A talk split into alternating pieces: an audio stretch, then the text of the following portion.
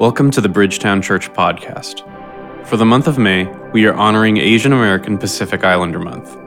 Each week, members of our church family will be sharing stories that acknowledge and celebrate AAPI history from their lived experiences and the world at large.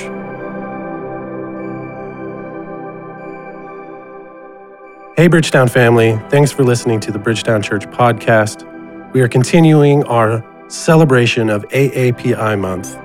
For the month of May, we are hearing stories and honoring those in our church family who belong to the Asian American Pacific Islander community.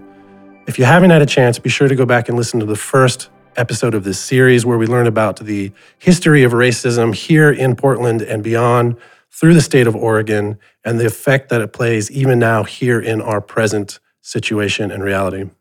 My name is Tyler Hands. I am the creative director for Bridgetown Church and a member of our Racial Justice Committee. And I'm Daniel Jagasullivan. I live in Southeast Portland and have been a part of the Bridgetown community for a little over two years. Thank you, Daniel, for being willing to share your story with us. Uh, we're so excited to be able to celebrate the Indian culture. Uh, AAPI is a broad uh, category. Uh, we heard a little bit from um, members of the Asian community. We're so excited that you are here as a member of the Indian community, you know, which is uh, sometimes forgotten, a part of Asia. Yeah, it's there if you look at a map. So on every map, I've on seen it in map. the same place. Yeah. So uh, we would just love to hear about your story. And first, just give us an introduction about who you are, uh, a bit about your family, any, anything that you'd yeah. love to, uh, to, to get a background of, of of who you are. Yeah, thanks for having me. Big fan of Bridgetown podcast. um, so, yeah, I, I was born in India. Um, just for reference, I'm 27 years old. I was born in India, and my my parents um, are all my whole family is Indian. So and or uh, much of my extended family is still living in India.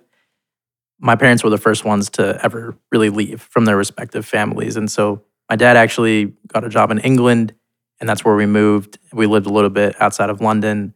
I wasn't there long enough to develop a British accent. I moved. We moved to Boston when I was two years old. So, and my parents still live in Massachusetts today. Um, I grew up in Boston, and um, I have two younger sisters as well now. They're I'm 11 and a half years older than my eldest sister, so there's an age difference. Wow, but, yeah. Um, yeah, that's just a little bit about my family. But yeah, I uh, I grew up in Boston and was there until I went to college in Ohio, and then I lived in New York for a little bit, jumped around a little bit, and ended up in Portland a few years after that.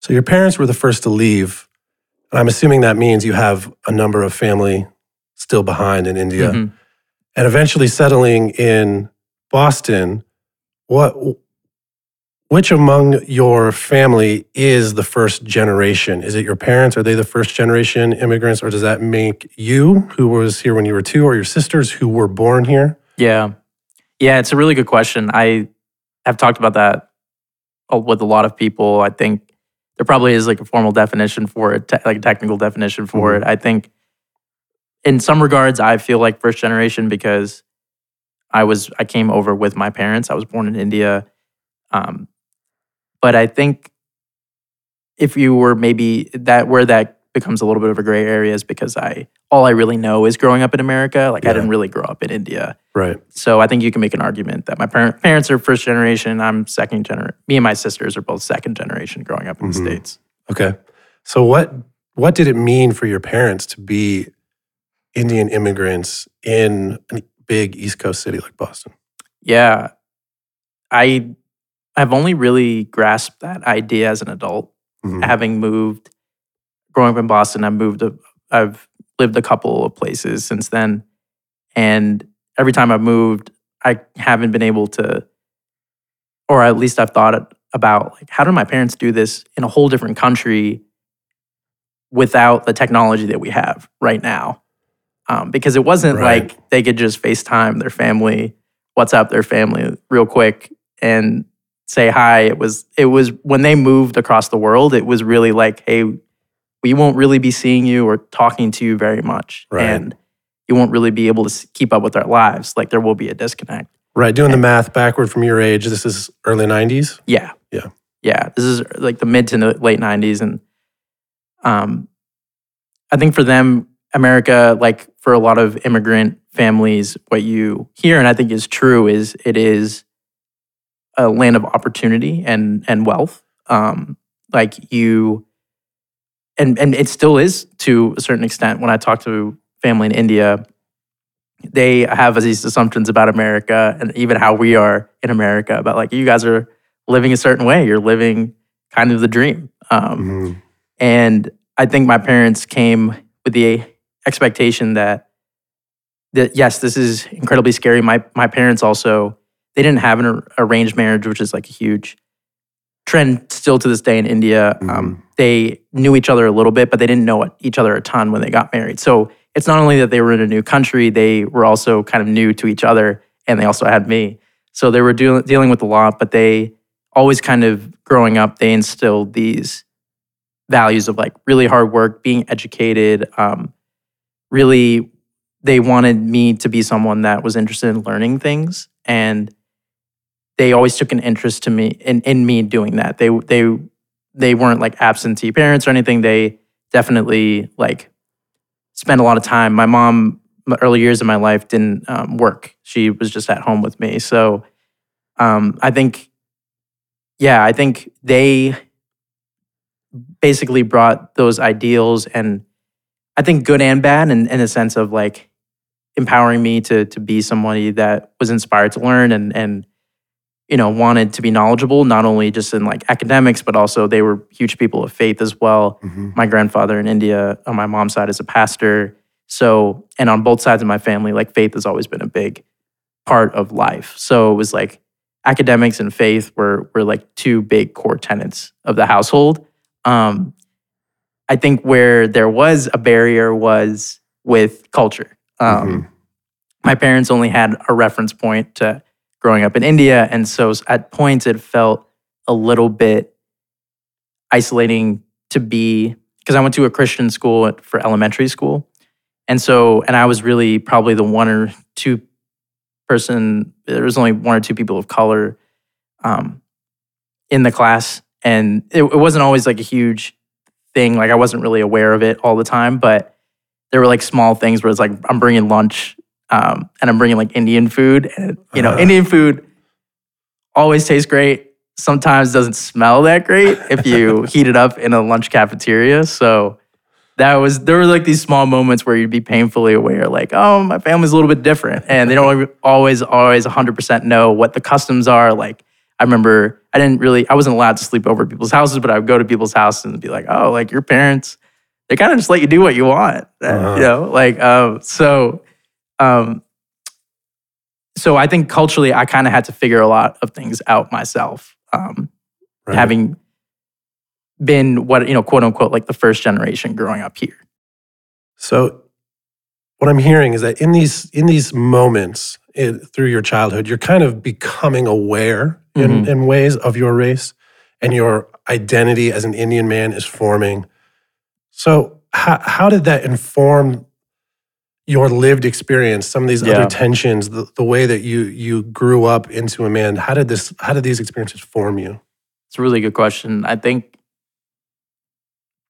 i think there are some key moments that i could probably that you know when i'm reflecting on like i think it, it, it definitely it didn't happen a lot which i think is a privilege um, that is afforded by indian people because again like i think sometimes the race conversation is just all about black and white but when it does happen it does stick with you so i remember my dad shaving his beard after 9-11 you know and Wow. and luckily like like thank god like nothing at least from what i can recall you know ever happened to my family but i have heard Mhm. stories with other families and i Be- think even being it was in Boston, you're so close to it. yeah, know? yeah, and it it was real. Like I think people kind of forget that about when that happened. Like culturally, it hung in the air Yeah. for years. Um, you know, and and you know, arguably, it just kind of shifted into other things with politics. But it's a different podcast. But I think, um, I think wh- how I started to become more aware of it is when I changed schools uh, at, in middle school, and I wasn't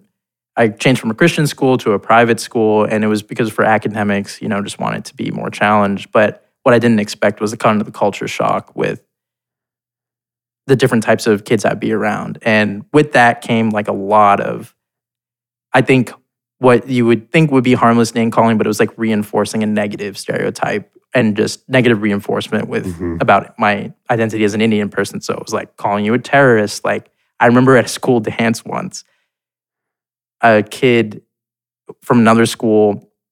I used to wear baseball caps when I was in high school. I mean, who didn't? But I I remember I was wearing like a Phillies hat to this school dance, and this kid yells at me and he says, "Do you play for the Phillies?" Oh wait, you don't because you're Indian. And I don't know if he thought that was funny. Um, I laughed at it because I deflect with comedy, but I laughed because I was like, "This is a terrible joke. That's at a least, terrible joke. at least be more creative." You know yeah, what it's I mean? not even So- funny. it's not funny and but it's like there are like little moments like that i think that kind of like just kind of recall. And yeah. i think ingrained in me was kind of like okay i feel like i'm i'm lower on the totem pole um, when it comes to socially like i did feel it you know in that age too you're kind of trying to figure out dating and things like that and i felt unattractive like i felt unwanted um, because of my race and had some insecurities about like my skin color. I'm on the darker end of indian people.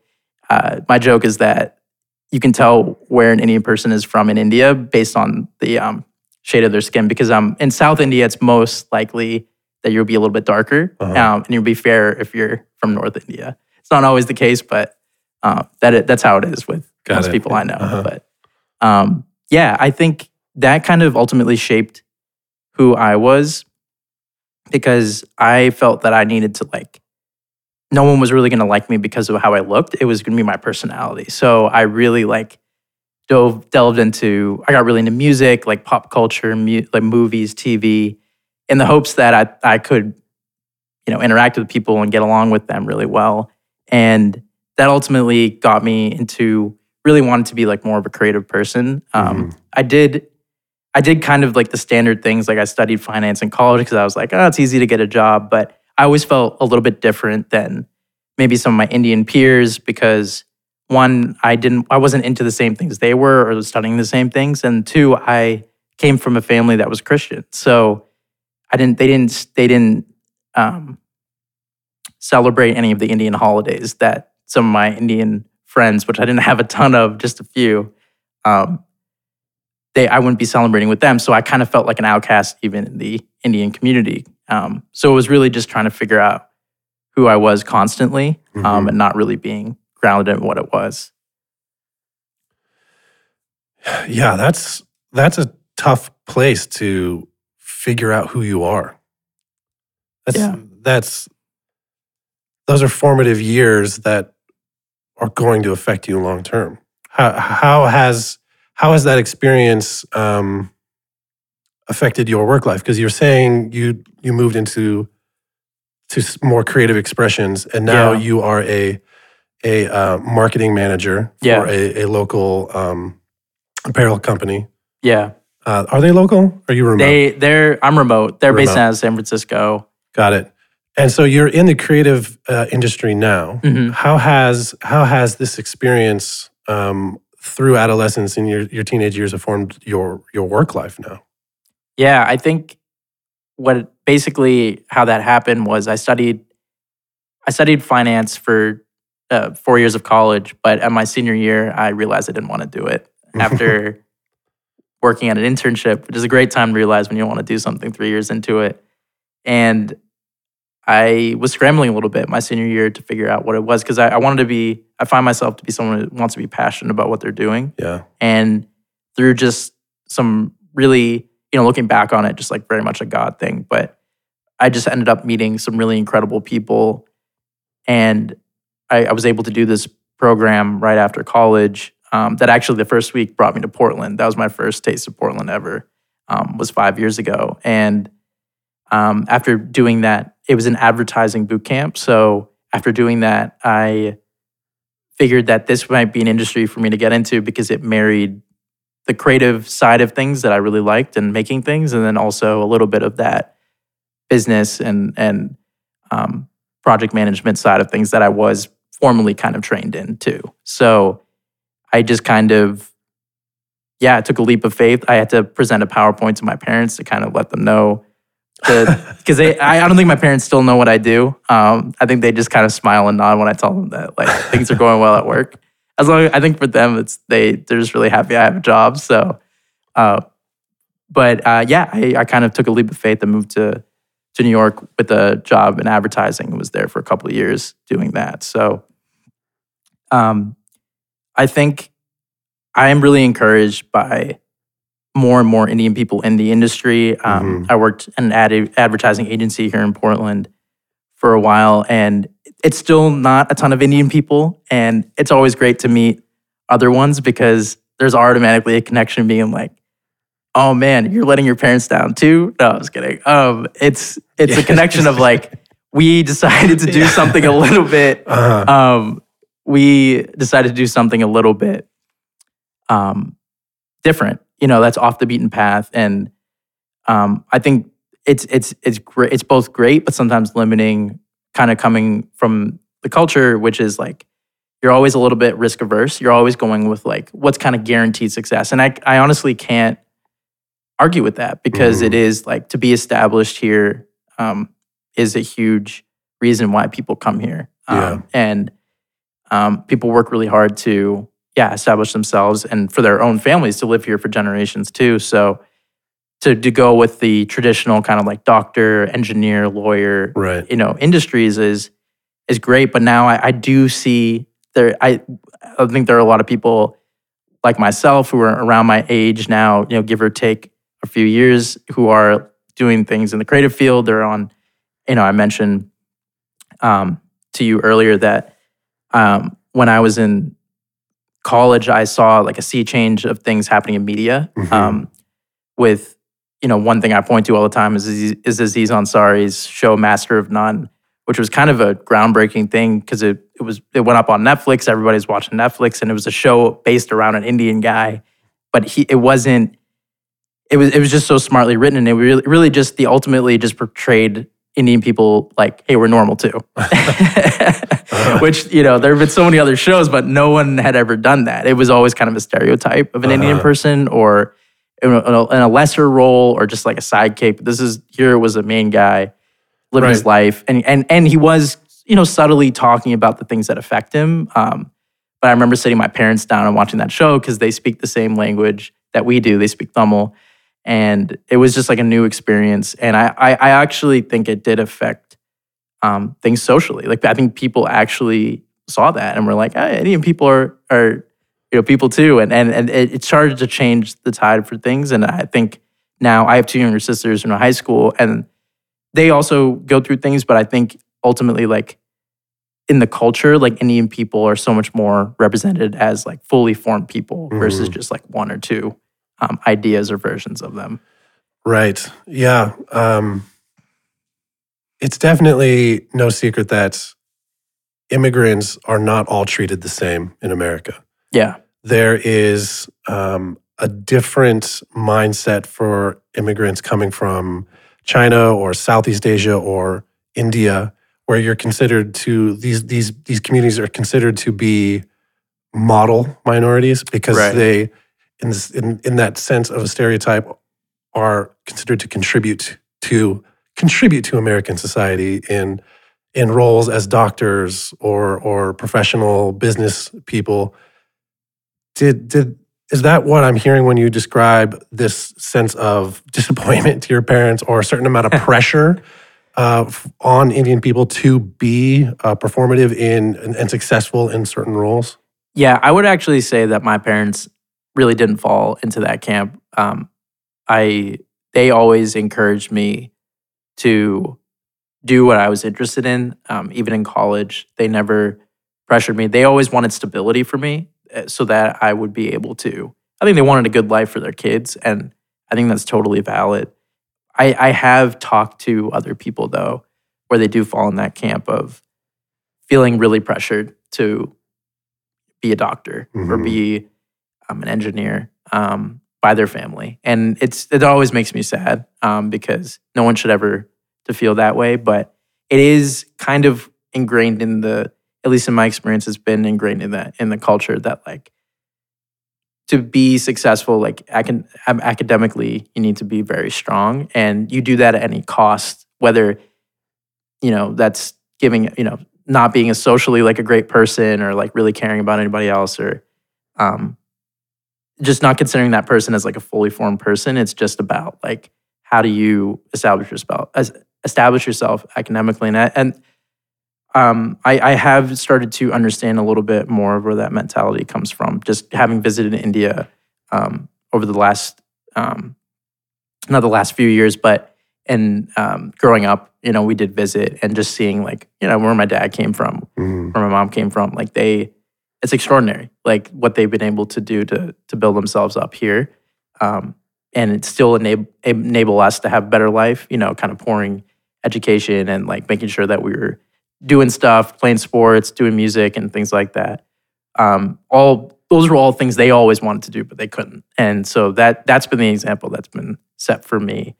Um, but in general, yeah, I think that like it's just an emphasis on um, making sure that you're stable and make and to do that, you do that through like being strong academically.